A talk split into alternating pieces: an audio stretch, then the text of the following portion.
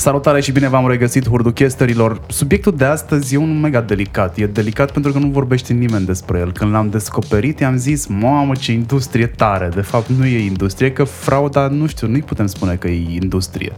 Invitatul meu de astăzi este Cătălin, Head of Investigations. În grupul de companie Onda.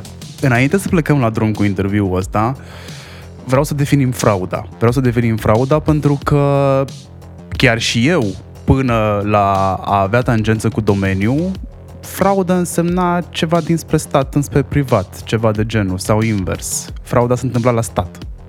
Da, bine, întrebarea e destul de grea, să știi, aia cu definirea fraudei, pentru că dacă ne luăm strict la definirea din DEX, acel ansamblu de acte ilicite, contrare unui interes legitim, nu cred că e potrivit să vorbim despre asta, pentru că nu la asta se referă frauda. Cel puțin în ultima perioadă, îți dai seama, în funcție de dinamica economică și, nu știu, particularitățile zonei unde se manifestă, cunoaște tot fel de mutații.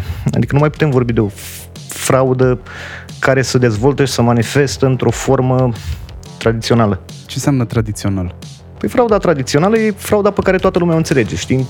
Cei mai simpli termeni, practic. Adică, nu știu, uite, să te întreb pe tine, dacă ești administratorul unei companii, nu contează că e cu capital de stat sau privat, și suspectezi că cineva sustrage din carburant, deși e un exemplu profan, care s-ar putea să nu-și mai regăsească actualitatea, că au intervenit tot felul de metode de a preveni tipul ăsta de fraudă. Dar, nu știu, cum ți s-ar părea? Adică care e sentimentul care te-ar pătrunde pe tine în momentul ăla când afli că cineva îți sustrage practic în patrimoniul societății fără voia ta, că la asta se referă, un bun? Pe românește mă simt furat. Da, ei, majoritatea oamenilor așa percep frauda. Deși frauda, să știi că cel puțin la nivel corporativ se împarte în două categorii majore: white collar și blue collar. Din punctul meu de vedere, nu sunt cele mai potrivite expresii care să indice corpul sau, nu neapărat corpul, treapta socială a celui care o produce, știi? Ierarhică.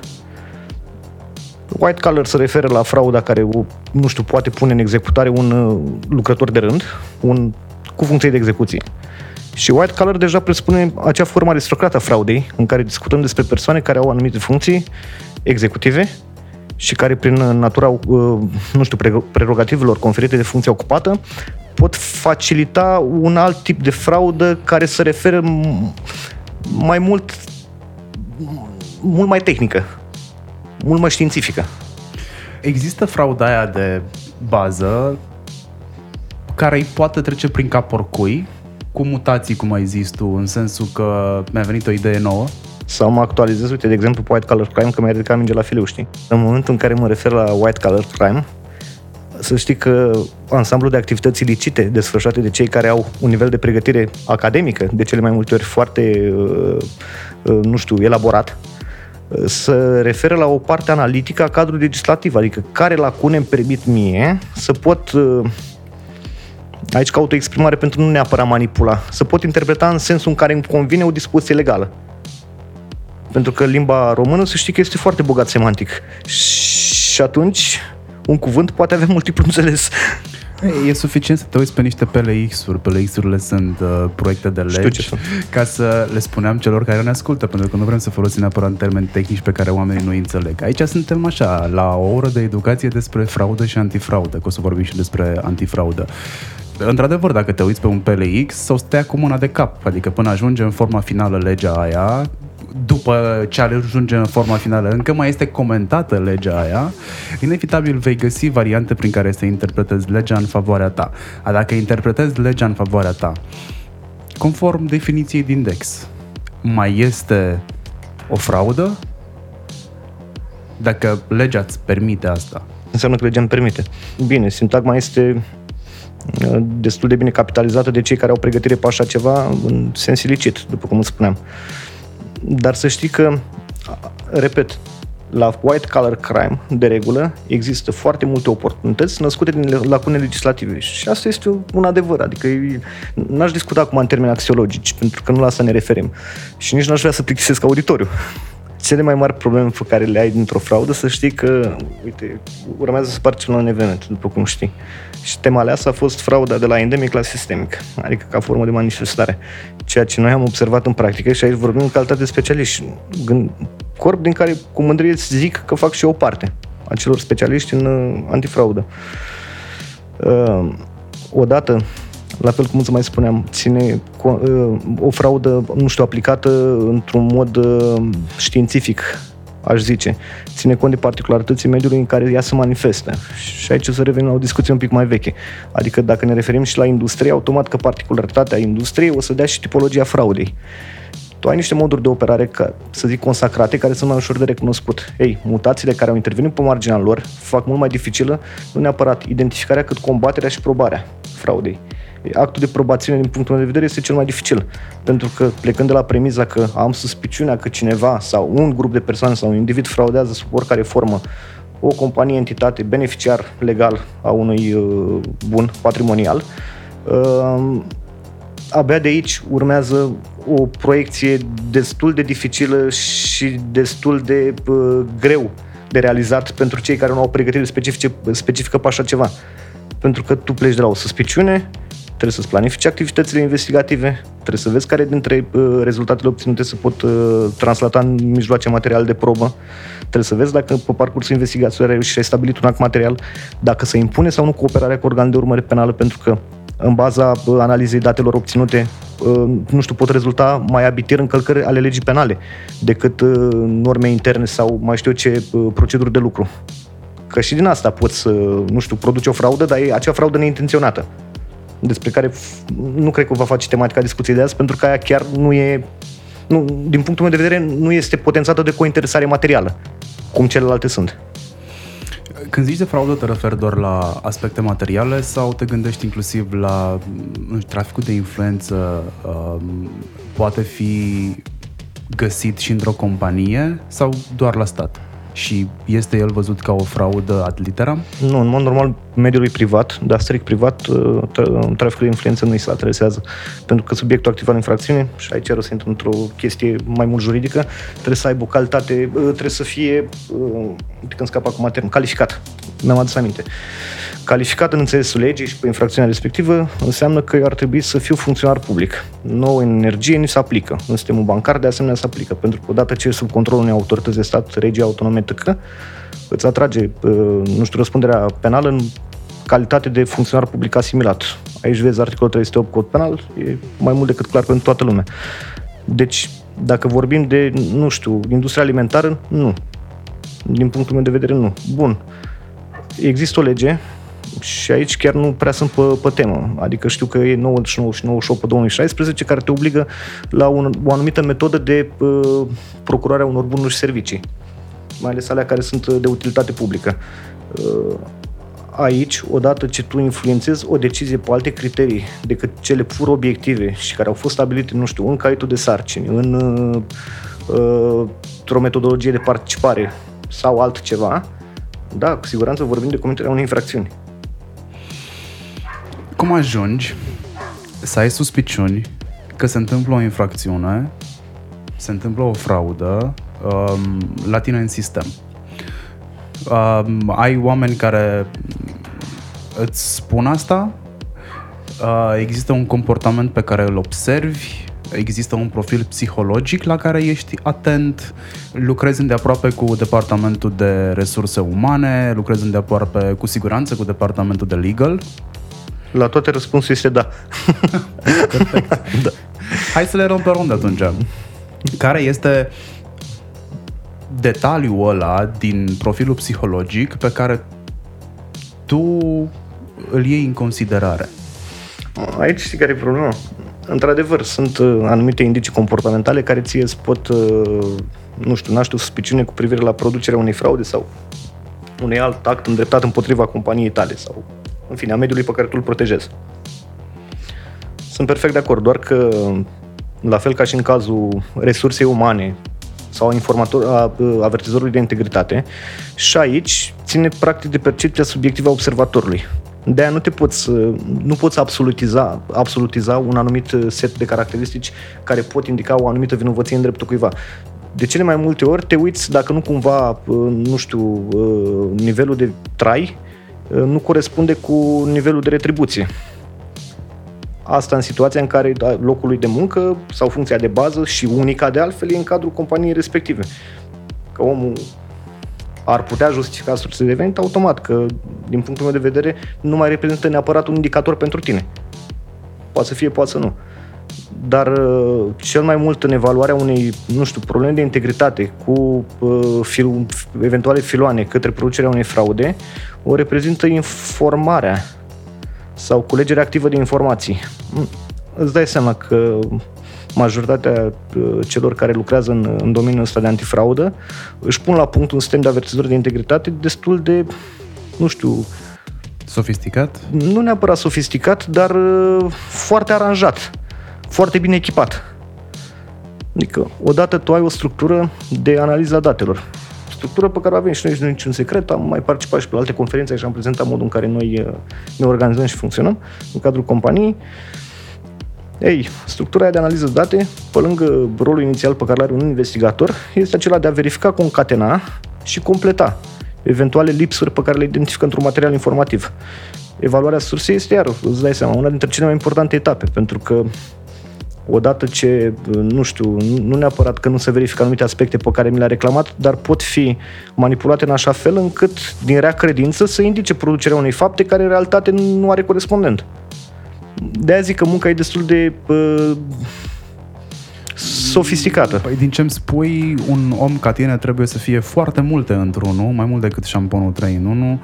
Ar trebui să fie și un bun psiholog, și un bun judecător de caractere, ar trebui să fie și un bun cunoscător al legii. Frumoasă sintagma, da. Da, știu, mă pricep la chestia asta. Am un job mișto care îmi place și îmi dau interesul pentru el. E cu cuvinte. E fascinant ce faci tu pentru mine, pentru că astea sunt lucruri pe care le vezi de obicei în filme, la știri, mai auzi din când în când, nu știu, într-o conferință, spre exemplu, care ele nu sunt foarte dese. Ziceai de canale de culegere a informației bine puse la punct. Avem de-a face și cu investigatori sub acoperire, avem de-a face cu oameni pe care voi îi aveți plasați în, să zicem că vă gândiți că există niște grupuri ilicite, uite că încep să folosesc și eu cuvintele tale. Există grupuri ilicite care au un interes împotriva aspectelor legale? Nu au nimic cu legea, îți dai seama. Ei încearcă să utilizeze în beneficiul lor. Dacă s-ar putea să obții cât mai mulți bani fără a încălca legea, imaginează că și eu aș face chestia asta. Știi, în schimb, teama asta de răspundere penală, odată emană din educație și doi la mână din teama născută la un moment dat de o funcție ocupată într-o structură a statului, pentru că acolo vezi destul de multe, ca să spun așa, știi? Partea de investigatori acoperiți nu aș aborda-o, pentru că mai mulți de structuri de stat, de măsuri autorizate, în fine, sunt chestii care nu sunt secrete, le găsești ca metode de documentare, le găsești în legislație. Practic voi lucrați inclusiv cu structurile abilitate ale statului. Bine, lucrăm, e propriu spus, da, cooperăm în sensul în care răspundem punctual la niște solicitări de date pe care le tratăm într-un mod confidențial. Ei, interesul judiciar la rândul nostru, nu știu, are o importanță deosebită pentru noi, pentru că riscul de conspirare a unei acțiuni, îți dai seama că produce prejudicii pentru absolut toate părțile implicate, bine, mai puțin autorul. Dar mă refer în primul rând, îmi produce prejudicii mie pentru că m-am chinuit ca să ajung în etapa în care să pot fundamenta o cooperare cu organele abilitate în drept și după aia, lăsând la o parte acum zdruncinarea încrederii reciproci care ar putea exista între instituțiile de aplicare a legii și noi ca departamente antifraudă. Deci asta ar fi ultima mea grijă. Dar trebuie gestionată cu maximă atenție pentru că prima fază a urmei este secretă, ceea ce înseamnă că nici noi, mai departe de materialul pe care l-am pus la dispoziție inițial, nu mai avem acces la ce se întâmplă acolo și nici nu prea ne interesează. Îmi vine o solicitare scrisă punctuală, răspund fără să pun întrebări prea multe pentru că instrucția penală e în apanajul strict a procurorului de caz, a magistratului. Asta ar fi. Dar ca să-ți răspund totuși la întrebarea de la care am divagat. Da, utilizăm surse senzor. Ei, acele surse tip senzor sunt surse care sunt... Caut un eufemism pentru un cuvânt care îmi vine acum în cap, știi? Pe care noi le-am construit în anumite medii pe care le considerăm de interes perpetu, ca să spun așa. Adică ai niște zone de...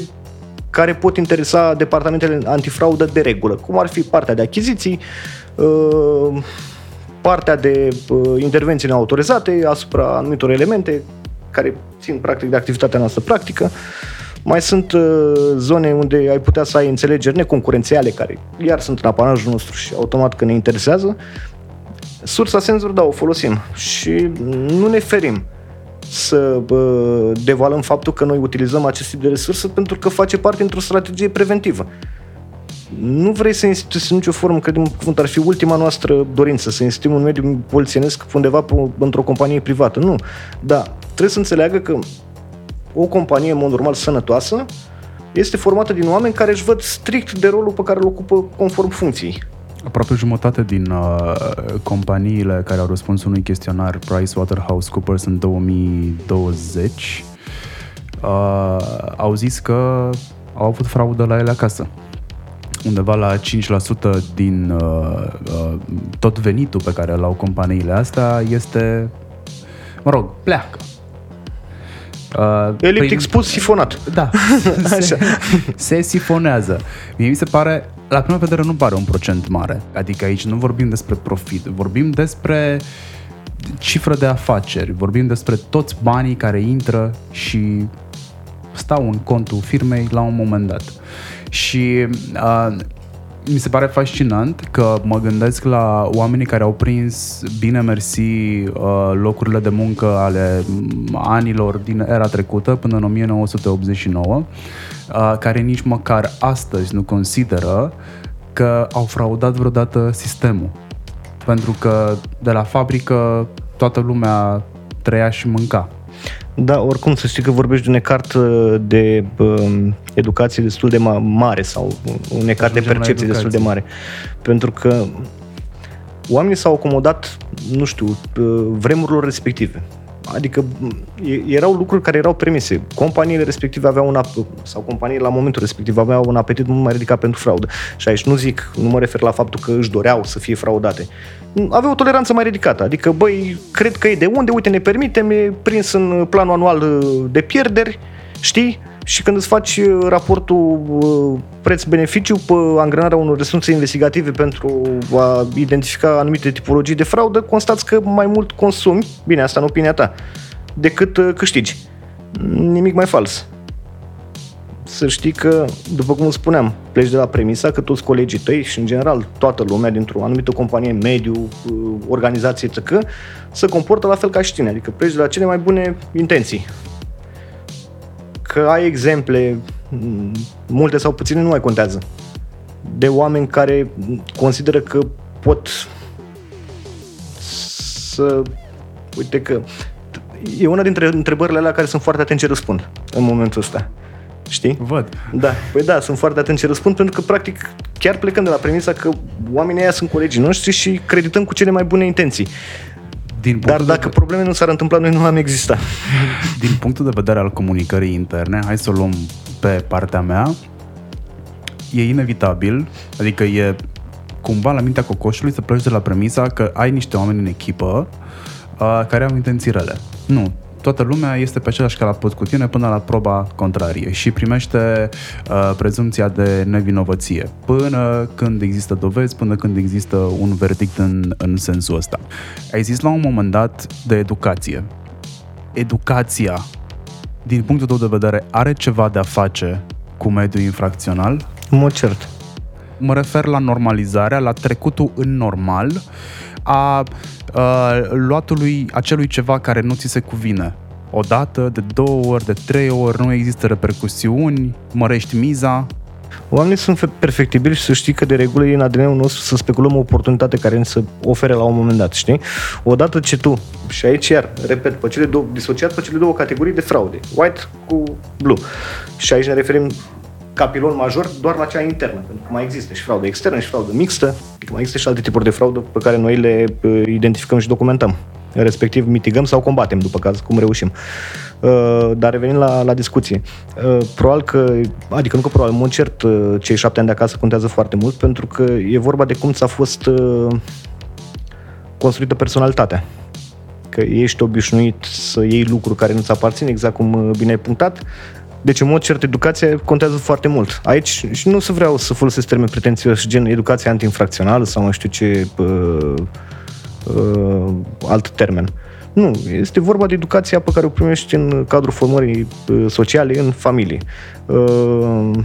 După cum spuneam, ulterior, poate apar situații, conjuncturi, oportunități pe care tu le vezi și le poți, știi că le poți manipula într-un mod care să te avantajeze, comițând în momentul ăla, cu sau fără bună știință, o fraudă. Partea cea mai periculoasă, din punctul meu de vedere, apare în momentul în care tu nu ești prins. Pentru că în momentul ăla, probabil că ți se înculcă în cap ideea că poți să repet actul ilegal și vă rămâne la fel nepedepsit. Și ăsta este unul dintre, sau este unul dintre elementele sau unul dintre motivele pentru care frauda capătă amploare. Ulterior ai să vezi că eu nu mai sunt suficient să pot să produc o fraudă la nivelul la care îmi convine, să mă îndestuleze. Și atunci cooptez în relația ilicită un alt coleg și un alt coleg și o să ajungi la surprize în care, exact despre ce îți spuneam mai pe la începutul interviului, de la endemic, adică manifestarea locală, poate să ajungă să îmbolnăvească o întreagă structură sau un întreg organism. Ce faci când ajungi la îmbolnăvirea unei întregi structuri din punct de vedere organizațional? Dezideratul nostru principal ca structură de antifraudă este zona preventivă, adică preferăm să o prevenim, să avem tot felul de sesiuni de conștientizare, prezentare de situații nenominale cu persoane care au greșit și care au fost responsabilizate într-o formă sau alta, dar să știi că, din păcate, să ajungi în situația în care lupta asta antifraudă capătă și o valență ofensivă, în care intre efectiv pe documentare informativă. Și nu numai informativă, folosim, în fine, noi avem ca tehnici de investigare, sunt unele destul de complexe, chiar ne mândrim cu modul în care suntem percepuți în piață. Și îți dai seama că, în primul rând, trebuie să găsești care e resursul fraudei, adică știu că am o problemă, trebuie să identific cauza generatoare. Ei, plecând de aici, te duci pe toată structura, da? Dacă există structură de grup, care sunt membrii, ce atribuții au în cadrul angrenajului, care sunt modurile de valorificare. Este foarte important, este și estimarea prejudiciului, pentru că trebuie să vezi cam cu ce dimensiune a fraudei lupți. Și cel mai important, poate, sau unul dintre cele mai importante aspecte e modul în care ea s-a produs, adică acele moduri de operare care concură la producerea rezultatului infracțional. Mai exact cum? Care au fost deficiențele, organizaționale sau legislative care au condus. La legislativ ne cam încălcim în ele că oricum cam degeaba le identificăm, e o procedură destul de anevoioasă pentru a actualiza cadrul legislativ în funcție de nevoi identificate în mod curent în activitatea antifraudă. În schimb, organizațional, îți dai seama că putem lua măsuri aproape imediate, da? Ce procedură de lucru nu a fost respectată sau cum anume a fost interpretată sau dacă a fost suficient de acoperitoare. Ei, și aici ai acele forme de responsabilizare în funcție de gravitatea actului identificat, respectiv administrativă și sau judiciară, în care te adresezi instituțiilor de stat, pui la dispoziție toate datele de rezultate. Crezi că, indiferent de cât de bună e starea financiară a unui om, dacă are oportunitatea să fraudează? Noi credem și... E o întrebare grea. Nu, cred că mai mult ține de educație, pentru că, eu în viață n-am avut poate cele mai bune momente, din punct de vedere financiar, și asta nu m-a determinat să fraudez. S-ar putea să fie și o chestie cu implicații native, adică cât de mult am aplecarea asta către zona de fraudă, cât de mult îmi lucrează mintea în mod constructiv și cât de mult în sens destructiv. Suntem oameni și oameni, îți imaginezi. Dar în momentul în care vorbești de sume importante, de bani sau beneficii care pot fi mult mai ușor dobândite, tentația e foarte mare și lipsa unei structuri antifraudă sau o structură antifraudă care este insuficient pregătită pentru a lupta cu un anumit fenomen, îți dai seama că încurajează dezvoltarea fenomenului. Există profilul ăla din filme pe care îl vezi al sociopatului care este foarte greu de dibuit? Ăla care are o condiție socială foarte bună, are educație, fraudează, ai bănuiel, dar nu poți să-l prinzi pentru că e suficient de bun, inclusiv emoțional. Te-ai întâlnit cu cazul ăsta?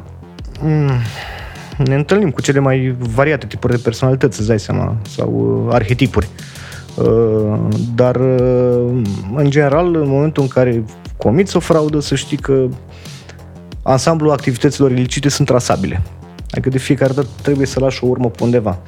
Cu atât mai mult cu cât dacă ne referim la un sistem care este foarte bine organizat sau reglementat, automat sunt anumiți pași pe care tu în mod obligatoriu trebuie să-i parcurgi, indiferent de cât de mult ai dori să poți să eludezi etapele respective și care lasă niște urme. Aici e vorba de, nu știu, un reper temporal în care tu te sesizezi. Unul la mână, dacă ai de-a face cu o structură antifraudă care este insuficient dimensionată, că ai o problematică foarte densă și nu ai colectivul suficient de mare, în primul rând, de numeric, mă refer, iar o să fie o chestie de prioritizare. Adică poate am suspiciunea, nu înseamnă că nu mi-a intrat în radar, te-am observat, am reperat că există o problemă, o să fac un soi de analiză primară, s-ar chema în limbajul nostru, în care vreau să mă edific în primul rând cu nivelul de prioritate pe care îl atribui cazului respectiv. Dacă mi se pare că este într-o formă incipientă sau într-un stadiu incipient care poate fi ușor combătut, mă adresez imediat. Dacă suntem deja într-o formă intermediară de manifestare, dar am chestii mult mai urgente, automat nu că nu aș vrea. Efectiv, nu aș putea în momentul ăla să disociez resursele angrenate pe o speță care e destul de avansată și aproape de finalitate și să merg către una pe care doar ce am identificat-o, mai mult am dibuit-o, știi? Dar da, sunt oameni care pot masca foarte bine vinovăția. Nu-ți lasă nici măcar o secundă impresia că ei sunt cei care au greșit. Foarte rari și, nu știu, situații atipice. Au fost situații în care am avut convingerea fermă că frauda s-a produs. Am identificat efectiv mecanismul prin care s-a produs. Nu am reușit să o probăm. Ne-am promis că pe premiza că cine a făcut-o odată o să o mai facă, ne vom reîntâlni și sunt convins că drumurile noastre se vor intersecta din nou, doar că atunci noi vom fi mai bine pregătiți. Da, voi vă luați, ok, deconstruiți, mă rog, aveți speța, o închideți, după care începeți să deconstruiți. Mă gândesc la un debriefing. Mă rog, mintea mea așa ar funcționa. Trebuie să înțeleg de ce a funcționat jucăria aia până când s-a prins că funcționează. Când faceți sesiuni de debriefing pe fraudele pe care le găsiți și metodele de fraudare pe care le găsiți și din ele generați alte situații posibile care s-ar putea ivi? Da, bineînțeles că avem partea aia de evaluare de care tu vorbești, în care proiectăm moduri de operare noi. Bine, unele ipotetice, altele deja demonstrate. Dar referitor la ce am spus anterior, să știi că atunci când nu reușești să o demonstrezi, în momentul ăla ai ajuns prea târziu. Deci deja și-a produs efectul, s-au cules foloasele, doar că a știut atât de bine cum funcționează sistemul încât și-a șters fiecare urmă în parte. Nouă ne-au rămas, dar nu suficiente să demonstrăm că vina aparține lui X, aparține unei anumite persoane. Deci e fraudă, dar e acea fraudă pe care și în instituțiile de stat sau fraudă, acel act care și în instituțiile de stat poartă denumirea de autor necunoscut. E cunoscut, doar că nu e probat. Despre asta e vorba. Și la noi, să știi că misiunea grea pentru structura antifraudă este aceea de a demonstra că într-adevăr frauda s-a produs, pentru că obligația de a o proba e în sarcina ta. Persoana suspectă de comiterea unei fraude nu are obligația de a se apăra, să știi. Că e privilegiată din punctul ăsta de vedere. Tu trebuie să o demonstrezi, nu el să apere. Ți s-a întâmplat vreodată să primești piste greșite ca altcineva să-și poată face treaba? Nu suntem atât de proști. Nepregătiți, îmi cer scuze. Nu, cu siguranță. Sunt capcane pe care le observăm cu ușurință pentru că avem un colectiv destul de bine experimentat și majoritatea structurilor antifraudă sunt destul de școlite pe așa ceva. Acele diversiuni de care tu povestești, în primul rând, să știi că sunt foarte facil de remarcat. Pentru că exact pe analiza inițială a unei semnalări sau unei sesizări îți poți da seama pe cea mai profană verificare. Datele respective, am înțeles că nu au consistența necesară, dar ca prognoză, ca probabilitate s-ar fi putut produce ce spune respectivul aici și poți să constați că nu, adică nu are nicio legătură cu realitatea. În primul rând s-ar putea să fie divergent unui flux pe care tu deja îl cunoști. Și atunci automat că le clasez. Dar am avut în schimb sesizări foarte bine sau temeinic argumentate, dar rău intenționate. Pentru făcute față de persoane care în realitate nu erau vinovate. Aia a fost nici nu știu cum aș putea să o clasific. Nu căutau un țap ispășitor. Era intenție pur și simplu? Era, cred că, o formă de răzbunare și cam ce s-a gândit? Că măcar dacă n-am reușit ceva, o să-i creez dificultăți profesionale. Și atunci se structura antifraudă pe o chestie de genul ăsta. Ai zis mai devreme despre avertizor de integritate. E un concept, din păcate, nou pentru România, așa, la spațiu public mă refer, că el în lege, avertizorul de integritate, există de multă vreme. Da, există bine, chiar acum varianta a doua a legii care trebuie să armonizeze, de fapt, o directivă UE. Ce înseamnă un avertizor de integritate? În engleză îi spune whistleblower, dar dacă îi spui whistleblower și îl traduci ad literam, nu mai sună la fel de bine PR-istic, avertizor de integritate. E dătător cu ciocul. Da, nu, sub nicio formă nu trebuie să priviți în primul rând de maniera asta. Din punctul meu de vedere, un avertizor de integritate este o persoană de bună credință, cu acel nivel de educație de care noi discutam, corespunzătoare, care, nu știu, prețuiește mai mult. Era să folosesc acum exact o exprimare din DEX, știi? Setul de norme sociale unanim acceptate de spațiu public, nu o să fac abstracție de dreptatea. Da, adevărul, dreptatea, corectitudinea. Exact. Cum ar trebui în mod normal să comporte fiecare dintre noi. Mai exact. Păi da, este una dintre cele mai importante resurse, știi, pentru oricare departament antifraudă. Pentru că, bine, tu imaginează că unii dintre noi am lucrat prin statul român, am avut la dispoziție alte metode de documentare cu care noi eram mai mult decât acomodați și care ne ușurau foarte mult un anumit complex de activități pe care îl desfășuram într-un anumit scop. Păcând aici, munca e un pic mai dificilă și acel lips pe care noi îl simțim, îl compensăm foarte mult cu avertizuri de integritate. Repet, cam fiecare dintre ei ar trebui în primul rând evaluat din punct de vedere nu numai comportamental, cât și moral. Că ar fi în stare, nu știu, să te inducă, după cum spuneai tu, să-ți dea piste greșite din anumite motive care nu țin sub nicio formă de bună credință. Da sau nu? Nu. E un om corect, adică cumva îi faci un soi de analiză, știi? Asta în situația în care sezarea îți vine nominal, încă este asumată de cineva. Pe mine mă bucur, în schimb, că în baza directivei respective de care tu ai discutat, o să avem obligația, sau deja avem obligația, de a le proteja identitatea, care este un lucru mai punești. Chiar dacă o făceam, acum cumva faptul că vine dublată de obligație legală nu poate decât să bucure pe toți din departamentele antifraudă. Pentru că mi se pare absolut normal să poți să-ți protejezi identitatea atâta timp cât tu dorești asta. Din punctul meu de vedere este suficient când semnalezi o problemă. Poate o și completez cu modul în care se produce, persoanele care sunt implicate, și atunci nu am decât să-ți mulțumesc. Și mi s-ar părea normal să nu te expun în fața nimănui. Dar pentru mine să știi că, deși sună foarte aiurea, într-adevăr traducerea motoma whistleblower-ului, sunt în general oamenii cei mai corecți și cei mai loiali unei organizații dintre toți. Îți permite legea să te recompensezi în vreun fel? Nu avem introdus chestia asta și, de la mână, nici nu prea sunt de acord cu ea, să știi, pentru că, în mod normal, o faci în baza unor simțiri proprii, adică simt că e lucru de făcut, corect, politicile corect, că tot îl folosește toată lumea și atâta devenit așa la modă.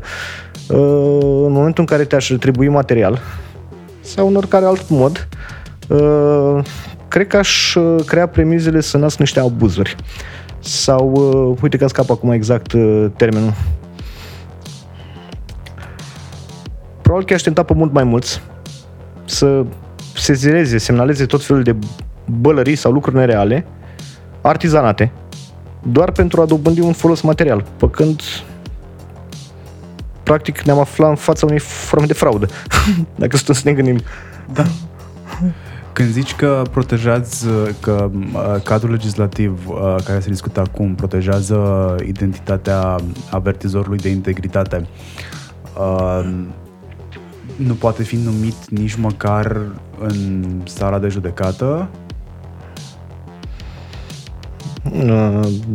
Mamă, ce întrebare! oare să folosesc chestia aia care să-mi permită să mă mai gândesc un pic? Mersi de întrebare, foarte bună. Da, m-aș fi gândit la așa ceva. Dar chiar nu m-am gândit la așa ceva, să știi că e prima dată când îmi ridic problema asta. Citarea ca martor, în primul rând, în cadrul instanței de judecată, este obligație legală. Adică nu e la dumneata dacă te prezinți sau nu, pentru că ajungi după aia cu mandat de aducere pe acolo. Faptul că îl poți invoca sau nu ca martor s-ar putea să-i creeze lui niște prejudicii.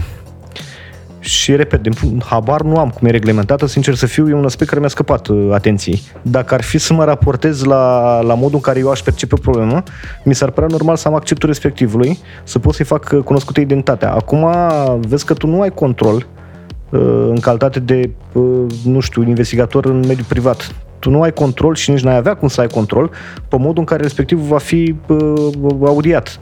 Că va fi cu identitate protejată sau nu, că deci nu, mi s-ar părea foarte riscant să-i generez un astfel de prejudiciu. În primul rând, descurajez pe alții prin puterea exemplului. Adică văzând că ăla de fapt a vrut să facă un bine și mai mult și-a complicat viața, s-ar putea să îi convins să-și vadă de lungul nasului fiecare, în sensul în care să nu-ți mai spună absolut nimic și să-i lase pe alții să prospere pe lângă, dar nu doar ilicit. Atitudinea de nu știu bro, nu mă bag, favorizează frauda?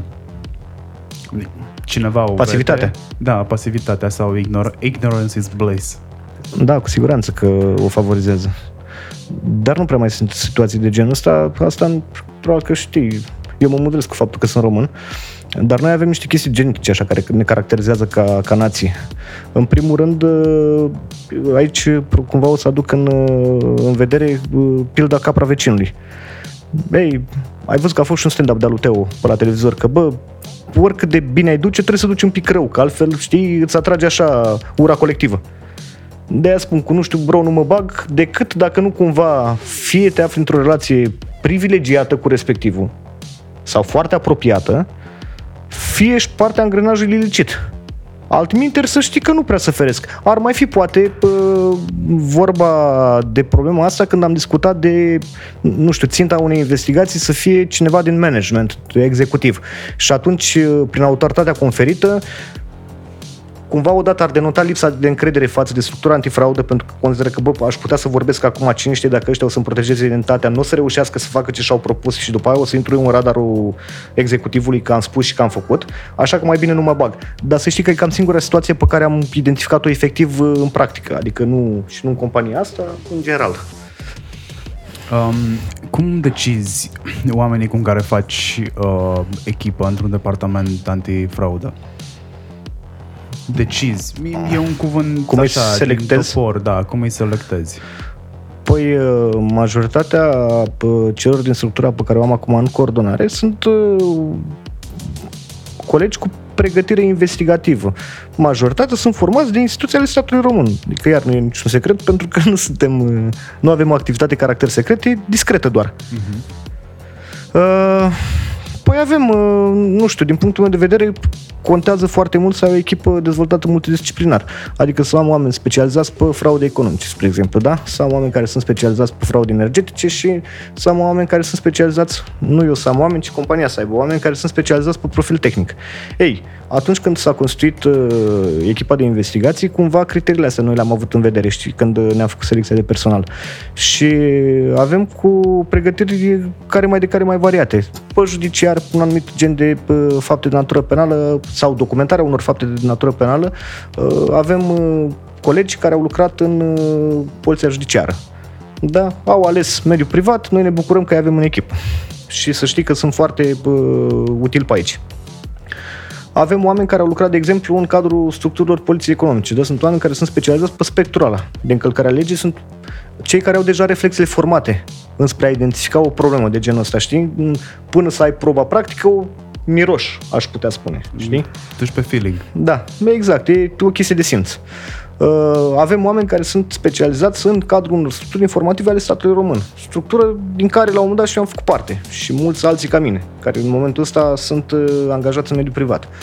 Ei, sunt oameni specializați în culegere de informații, verificare de informații, concatenare, analiză, iată că e un întreg eșafodaj, chiar n-aș vrea să plictisesc cu el. Și mai avem oameni tehnici care cunosc foarte bine reglementările și dispozițiile, deciziile și ordinele ANRE, spre exemplu. Aici ne referim strict la domeniul nostru de activitate. Cum sunt cei în bancar care au BNR-ul care le guvernează activitatea, așa și noi în energie avem un set de norme speciale. Ai legislația primară, care e legea 123, care este completată de o serie de multe alte decizii, după cum spuneam și ori în ANRE, care sunt asimilate legislației secundare. Da? Adică aduc clarificări pe anumite probleme. Ei, poate mie, logic sau rațional, mi s-ar părea că este o abatere. Uite, în realitate s-ar putea să avem surpriza să nu fie, să fie reglementată în sensul ăla. Pentru că plecăm și noi, într-adevăr, de la ideea că nu tot ce mie mi se pare logic e și obligatoriu corect. Sintagma băieții deștepți din energie, de care eu m-am plictisit, de unde vine? Probabil că de la un ziarist inventiv. Acum mă gândesc, un coleg din mass media s-a gândit la ea și cred că a fost aprins, a avut priză și a prins la public. Există o fundație pe care să se fi bazat expresia asta? Sincer, eu nici nu știu cam cum să o interpretez, pentru că tu băieți deștepți în mod normal și nu sunt numai în energie. Dacă ai observat aici băieții deștepți din, nu știu, dau un exemplu profan, asigurări, din Ministerul de Interne, din... Băieții deștepți din podcasting, mulțumesc. Exact, cam orice structură să știi că are un băiat deștept pe undeva, știi? A devenit o sintagmă negativă și mă gândeam în timp ce îmi povesteai, de unde Dumnezeu a plecat povestea asta cu băieții deștepți din energie? Că de acolo a plecat prima dată. Știi, acum chiar o să încerc să dirigez discuția din energie în afara ei, dar că nu sunt numai în energie băieți deștepți, după cum îți povesteam. Fiecare industrie are câte un băiat deștept. Cred că ne referim exact la ce-ți povesteam. La modul în care unii înțeleg să speculeze anumite lacune din lege. Ei, și atunci... poți considera un băiat deștept, nu? Adică ai observat o oportunitate pe care tu ai speculat-o, ai utilizat-o și probabil că ți-a adus și niște beneficii importante. Măi, ești deștept. Eu personal nu am cum să te stimez, atâta timp cât știu că cel puțin moral nu e corect ce ai făcut. Dar m-aș putea gândi că de acolo, cam ăsta ar fi radicalul expresiei, rădăcina ei. Frauda se adaptează tehnologiei sau tehnologia se adaptează fraudei? Hai să zicem evoluție, nu neapărat tehnologie. Ambele. Păi îți dai seama că în primul rând și noi am evoluat foarte mult față de, nu știu, punctul în care ne aflam acum 7-8 ani. Și nu mă refer neapărat ca pregătire specifică, ci ca instrumente de lucru. Avem la îndemână alte aplicații, alte posibilități de a verifica anumite chestii pe care înainte nu le aveam, să zic așa, ne-ar fi fost mult mai dificil. Da, dar să știi că și majoritatea celor care comit fraude, și aici o să mă refer strict la un anumit, chiar o să vreau să se producă taxonomia pe două spectre diferite, să le disociem un pic. Una este frauda standalone, pe care o face unul într-un anumit loc, într-un anumit scop, și alta este cea cu valențe de criminalitate organizată, să spun, da? În care vorbim de structură de grup, cu sarcini bine definite, cu membrii mai mulți, în fine. Da, ei, dacă ne referim la grupări specializate în fraude, cu siguranță că sunt cele care realizează cele mai mari progrese, pentru că sau poate s-ar putea să te surprindă sau nu. Banii obținuți ilicit, să știi că de cele mai multe ori sunt returnați în circuitul financiar, chestii care țin de investiții pentru specializarea mai bună și mai, prolifică modului în care tu înțelegi să fraudezi. It's a business. It's a business, exact. Și problema asta am avut inclusiv în momentul în care lucram în instituțiile de stat. Erau mult mai bine tehnologizați și mult mai bine echipați decât noi. Pentru că tu, în momentul în care, nu știu, ți este necesar un calculator cu capacitate de procesare mai mare. Dau iar un exemplu care s-ar putea să nu se dovedească a fi cel mai potrivit. Eu în instituția de stat trebuie să fac raport de necesitate, să-l trec printr-un anumit știr și tu știi foarte bine, cred că la ce mă refer în momentul ăsta, știi? Am niște limitări care țin de zonele de achiziții. El nu are. El s-a dus pe unde merge și l-a cumpărat și a fost. Îl are și îl utilizează. Ei, automat că plec un handicap în lupta cu respectivul, nu? Ca să nu mai vorbim de sumele de bani pe care le are la dispoziție.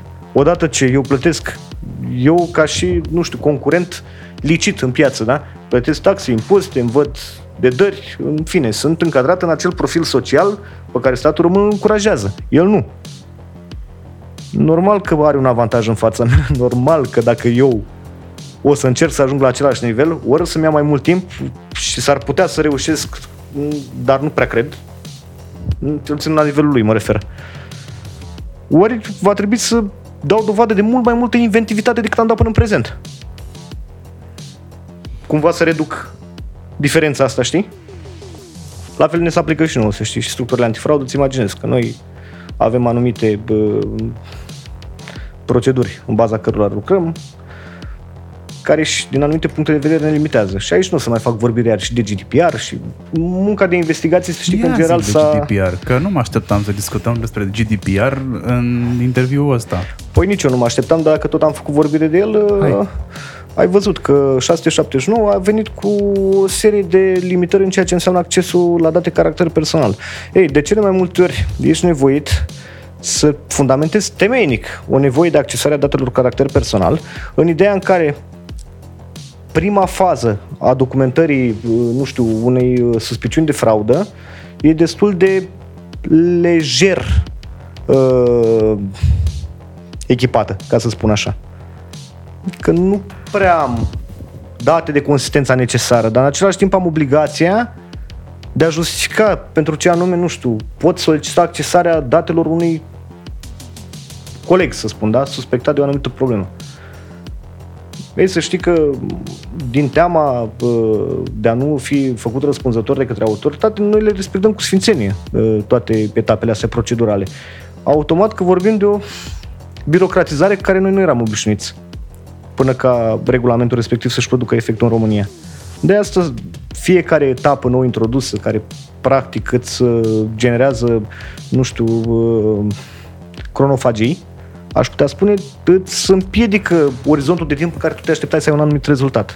Îți împiedică ca tu să-l obții în orizontul de timp în care te așteptai. Practic GDPR te împiedică să-ți faci documentarea și practic due diligence. Nu mă împiedică, temporizează. Față de modul în care erai obișnuit să lucrezi înainte, acum temporizează, pentru că sunt alți pași pe care trebuie să-i urmezi și sunt caracter obligatoriu. Acum trebuie să explici exact de ce vrei să faci chestia aia, care are incidență în GDPR și așa mai departe. Exact. Ziceai de birocrație mai devreme. Birocrația...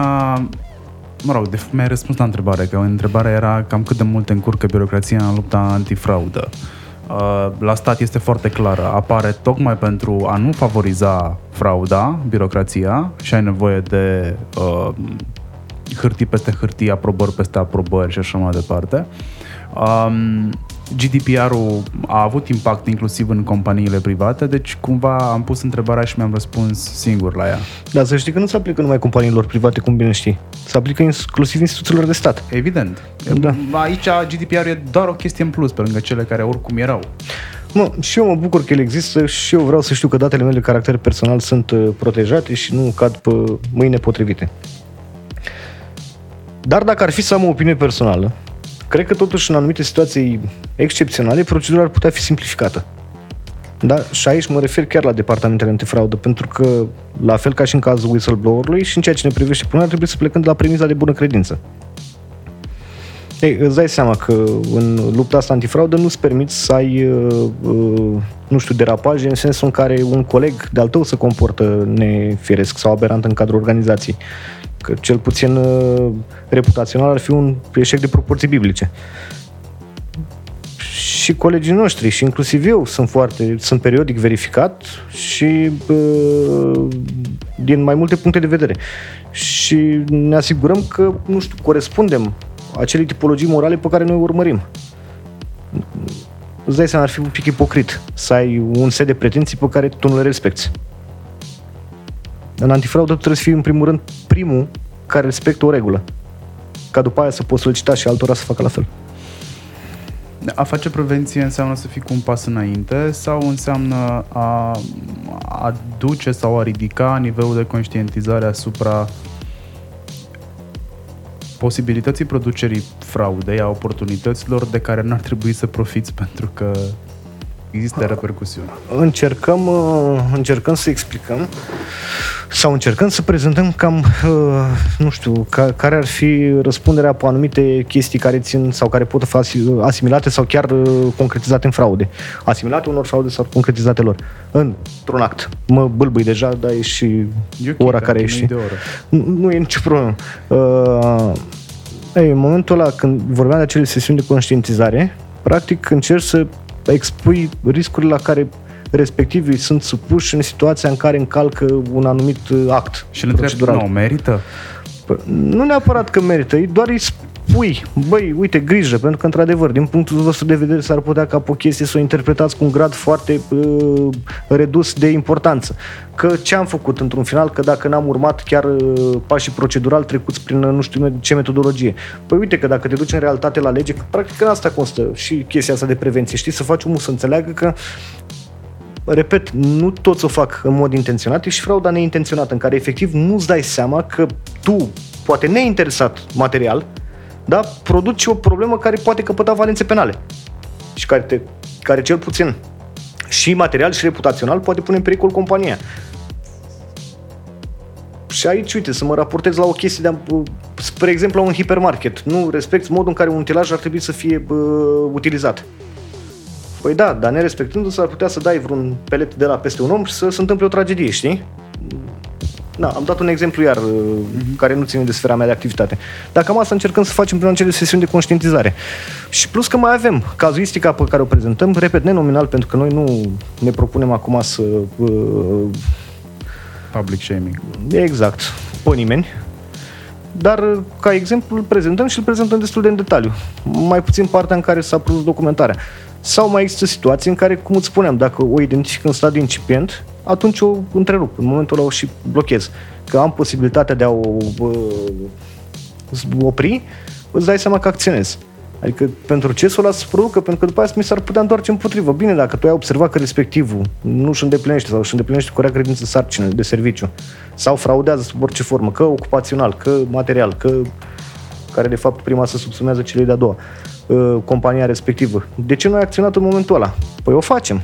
Da? Nu urmăresc neapărat ca problema să capte amploare, să aibă un prejudiciu mai mare, pentru că, sincer să fiu, noi știm foarte bine cât putem și cum ne poziționăm în relația de lucru pe care o avem cu respectivii. Că nu mai simțim de mult nevoia să dăm exemple. Folosiți social media când faceți documentarea spețelor?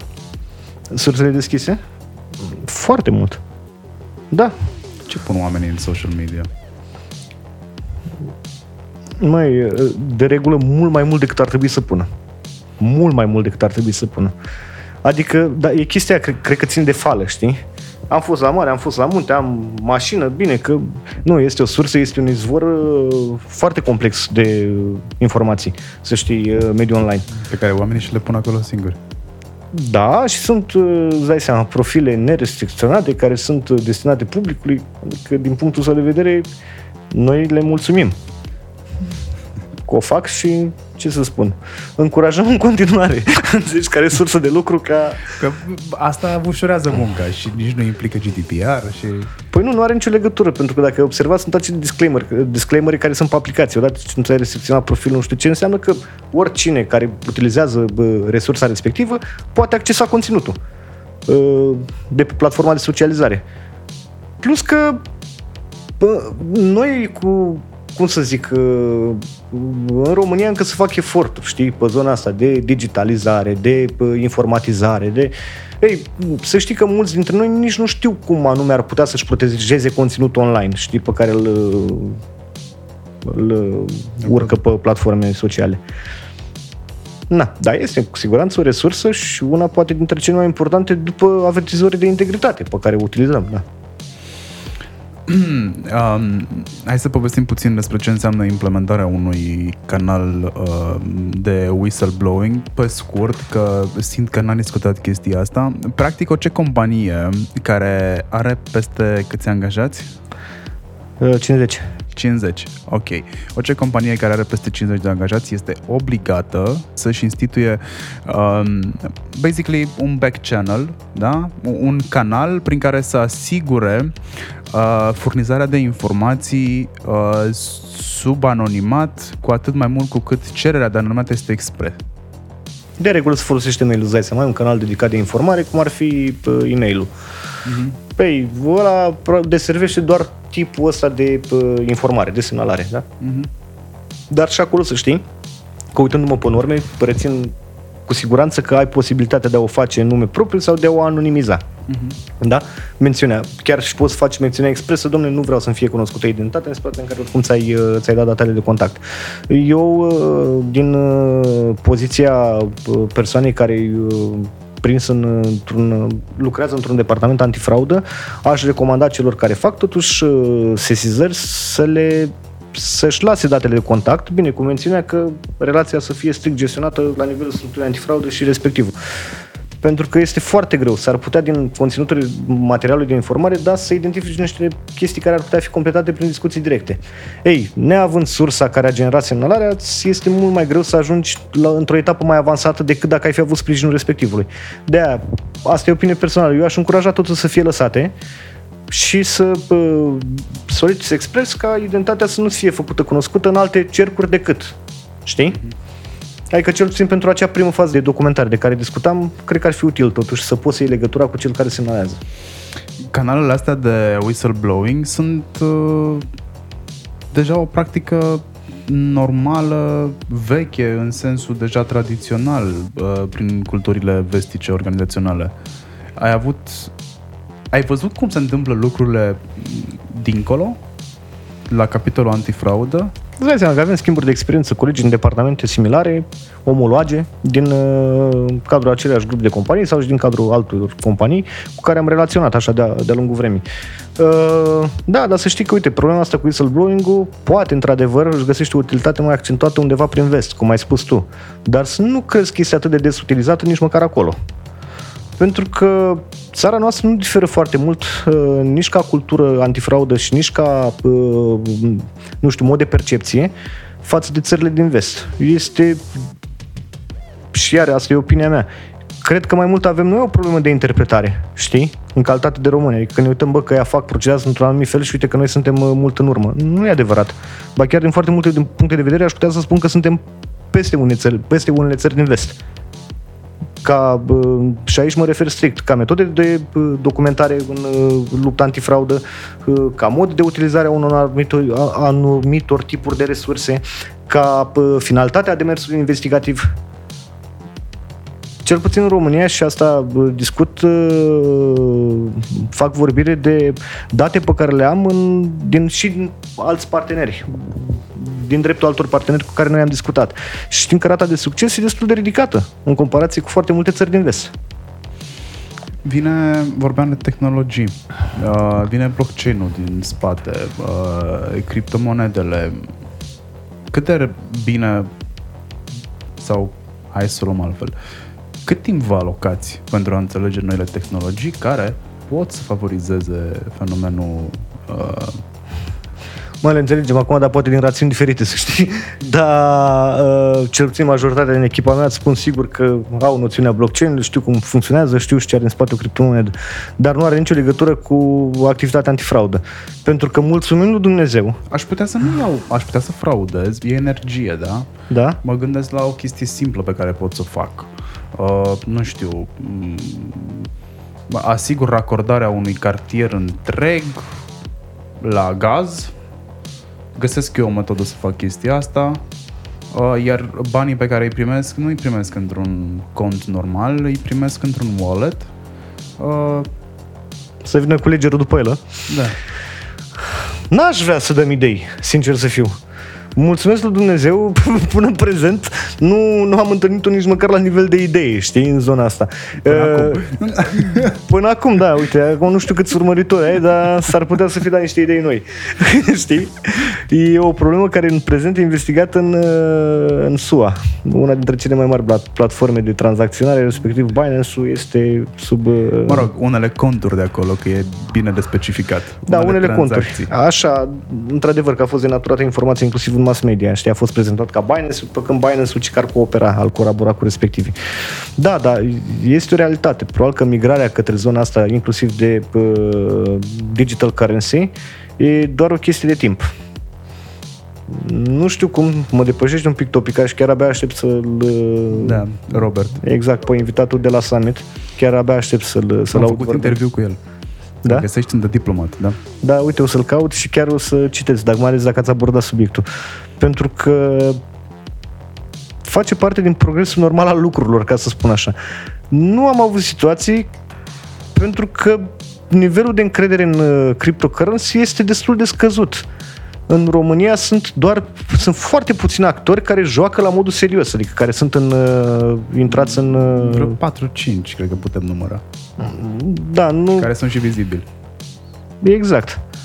Este un domeniu care e foarte puțin înțeles și care nu se bucură de un capital de încredere atât de ridicat. De-aia zic că nu cred că cel puțin încă vreo 5-6 ani de acum încolo să avem problema alegerilor. Hai să spun problema altfel. Să-ți spun contextul altfel. Fintech-ul, care este reprezentat de Revolut în momentul ăsta, Monese și mai sunt încă câteva branduri, am putea spune că a trecut prin aceleași fază de adopție. Ce-i asta? Mie nu-mi trebuie. Adică cum adică? Oricum am card normal și așa mai departe. Oricum îmi țin bani de la bancă, nu știu ce. După care au început să-l folosească, a devenit trend să-l folosească oamenii.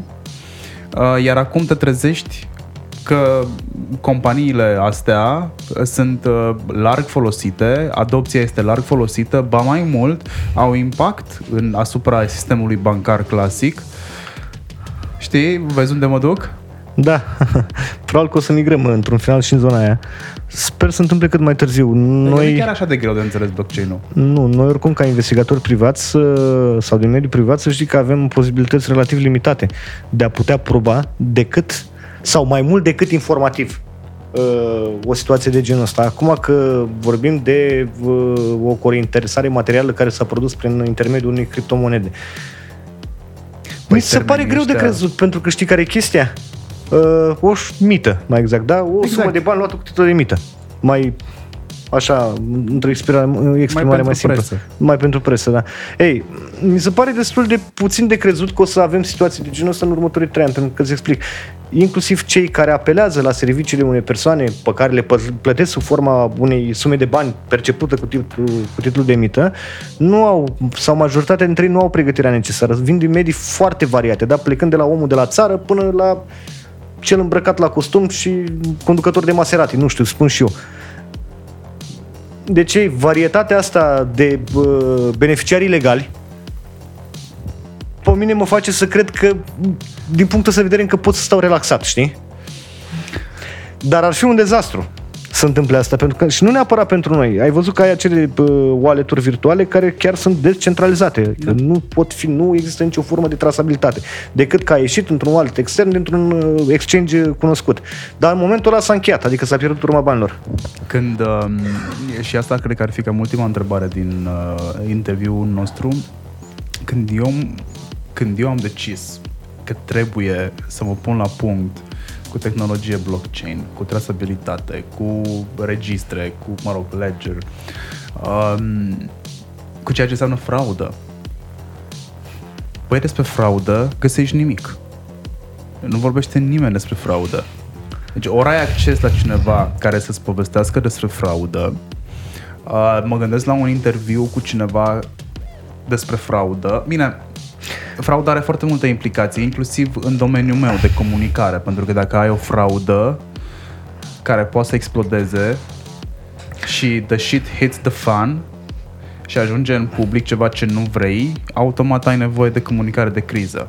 Există și situații în care ai putea să lucrezi la speță în timp ce incluzi un departament de comunicare sau pe cineva din departamentul de comunicare care să fie atent la toți pașii ca să poată să-și croiască scenariile.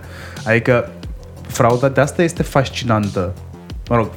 Fascinant, eu zic cu admirație, pentru că e cu provocări. Dar știi de ce practic ai exemple foarte puține? Să știi că majoritatea practicienilor nu sunt și cei mai buni retoricieni. Adică persoanele care sunt într-adevăr specializate în fraudă, care au experiență practică pe zona asta, nu au discuțința de a verbaliza exact experiența pe care ei au avut-o într-o anumită speță. De-aia și ai să observi, la fel ca și mine din păcate, și sunt conștient de chestia asta, tindem să devenim demagogici pentru că volumul de date pe care noi îl putem transmite este foarte mare, adică nici măcar nu știi de unde ai putea să alegi. Că dacă e să purtăm discuția asta pe teme de antifraudă, bine, într-o zi în care o să fiu și într-o formă mai bună. Putem să o facem 24 din ore din 24 și îți garantez că nu o să ajungem la același punct. Adică discuția n-are nicio șansă să devină palindromică. Cu siguranță evoluează și către alte tipuri, și către alte industrii, și către alte particularități de manifestare ale ei. Pentru că modurile de operare, gândește că sunt foarte multe, foarte multe. Da. Hai măcar să începem să vorbim despre conceptul de fraudă. Ce e el? Exact cum te-am întrebat pe tine la început. Și de ce nu o facem? Eu am senzația că suntem într-un soi de scenariu în care copilul fură din buzunarul părintelui, cineva îi spune: bă, vezi că... Nu, mă, nu. Nu vrem să recunoaștem că avem o problemă. Nu prea așa. Cel puțin lumea a început să devină, și aici mă refer la marile corporații, au început să devină din ce în ce mai conștiente că fenomenul ăsta de fraudă trebuie adresat și trebuie adresat imediat. Nu poți să-l lași, pentru că dacă lași, după cum îți spuneam, exagerează. Și exagerează într-un timp foarte scurt. Gândește că mai rău mi s-ar părea. Cele mai multe situații de mare fraudă de care tu nu ai citit în mass media au fost gestionate într-adevăr în cooperare cu instituții de stat, în schimb în cel mai discret mod posibil, pentru că s-ar putea ca prin, nu știu, evidențierea situației în mass media să fi produs mai mari prejudicii de imagini decât materiale ar fi putut suferi o companie. Eu nu mă refer, sunt perfect conștient de ceea ce îmi spui și nu mă refer la asta, nu, ci pur și simplu mă întrebam de ce nu există o conversație mai aprinsă sau o conversație mai publică sau mai curajoasă despre fraudă. Nu mă interesează să știu neapărat detaliile din spate, mă interesează să știu că există fenomenul ăsta, că produce prejudicii, pentru că în fraudă eu nu prea văd pe nimeni câștigând în final. O fraudă poate să crească niște prețuri. Dacă există fraudă în asigurări, că ai zis la un moment dat, da? În asigurări auto. Bine, automat pierderile alea se reflectă în polița mea de asigurare, într-un fel sau altul. Într-adevăr, că vorbim de diminuarea artificială a impozitelor datorate la bugetul statului, că vorbim de, nu știu, neintroducerea în circuitul financiar firesc a sumelor de bani obținute în urma unor diferite activități. Și aici mă refer la acea formă de evaziune pe care o cunoaște toată lumea. Că vorbim de spălarea banilor, ceea ce mi se pare la fel de grav ca și a doua. Că vorbim de, nu știu, creșterea prețului pe un anumit tip de serviciu, pentru că ar trebui să acopere inclusiv acea sumă care a fost pierdută în urma unor fraude. Da, într-adevăr, bine, nu pentru toată lumea produce numai prejudicii. Pentru cel care o comite nu produce neapărat prejudicii. Dacă ești neprins... Nu imediată. Cel puțin nu imediată, da. Bine, la noi în țară să știi că avem instituțiile destul de bine pregătite în comparație cu alții și nu prea am auzit de cazuri de nepedepsire, chiar dacă au venit uneori un pic mai târziu decât ți-ai fi dorit. Dar în cercurile de profil, în mediul specialiștilor antifraudă, să știi că dezbaterile sunt destul de bine, destul de dese și destul de bine punctate. Da, ca în orice industrie se vorbește în interior, dar eu cred că e un subiect care merită scos acolo afară, exact cum facem noi acum, pentru că oamenii care ascultă în momentul ăsta interviul nostru, discuția noastră până la urmă, care este extrem de constructivă și extrem de educativă, și nu mă sfie să zic chestia asta, sunt fer convins că din oamenii care ascultă sunt foarte puțini cei care au conștientizat până în momentul ăsta frauda sau dimensiunea pe care poate să o prindă sau ce ar putea să însemne, sau că, bă, când e fraudat un sistem nu prea are nimeni de câștigat în final. E doar bași la păcănele și sper să-ți iasă. Automat că dacă era considerat, adică dacă lumea ar fi considerat că nu produce prejudicii pe mai multe spectre, nu ar fi fost incriminată în legislația penală. Eu nu m-am gândit niciodată la fraudă până recent. Mă rog, exista acolo, era, dar n-am fost niciodată atent la ea. Acum mi-ar fi mult mai ușor să recunosc un act care înseamnă fraudă, o acțiune sau activitate care înseamnă fraudă și eventual să o raportez, știind că există și un canal de whistleblowing care îmi protejează sau poate să îmi protejeze identitatea, sau că există niște profesioniști cu care aș putea lucra sau pe care i-aș putea ajuta ca să ajungă la un rezultat favorabil. De asta zic că mi se pare că e prea puțin vorbit, foarte puțin. Mă rog, până la urmă și evenimentul în care tu o să fii în panel, iar eu o să fiu moderator, ăsta are drept scop conștientizarea și raise the awareness asupra fraudei. De obicei, când închid interviul, las interlocutorul meu să lase ascultătorilor o idee pe care să o rumege, așa că după o carte bună sau după un film bun sau după un interviu bun. Da, bine, acum știi... Foarte bună ideea, numai că am intrat într-un fel de beznă. S-a și făcut beznă de altfel. Da, s-a făcut beznă, doar că am intrat și într-o zonă de oboseală și acum vine mult mai greu să raționez. Poți să zici, stay in school. Nu stay in school, că nu asta e mesajul pe care vreau să-l transmit. Dar, nu știu, așa ca să sumarizăm discuția avută până acum, într-adevăr, cred că ar trebui ca fiecare dintre noi să conștientizeze că încurajând o fraudă sau... manifestând pasivitate față de observarea ei și raportarea ei, într-un final prejudiciat sau printre cei prejudiciați te vei afla și tu. Da? Și aici mă raportez inclusiv la un business. Nu știu, văd că colegul meu de birou se comportă altfel decât ar trebui decât normal în relațiile de muncă și produce anumite pierderi nejustificate companiei. Ei, dacă aduc la limita suportabilității compania respectivă, ar trebui să mă gândesc că și eu voi fi printre cei care își vor pierde job-ul. Și asta ar trebui să te pună cumva pe gânduri, să te mâhnească, cu atât mai mult dacă îți place pe acolo, știi? La fel, noi care lucrăm pe zona asta de antifraudă, să știi că considerăm că avem rolul de apărători a entității respective și ne comportăm ca atare. De-aia, chestii care nouă s-ar putea să ne se pară normale, unora li s-ar părea un pic excesive, știi? Dar dacă ar fi să las un sfat, cam ăsta ar fi. Nu ar trebui nimeni să sfiască, să raporteze o fraudă atunci când o observă, pentru că într-un final, printre cei prejudiciați se vor afla chiar ei. Asta e ideea cu care ar trebui să rămânem. Vă încurajez să urmăriți Fraud Summit, găsiți informații pe fraudsummit.ro.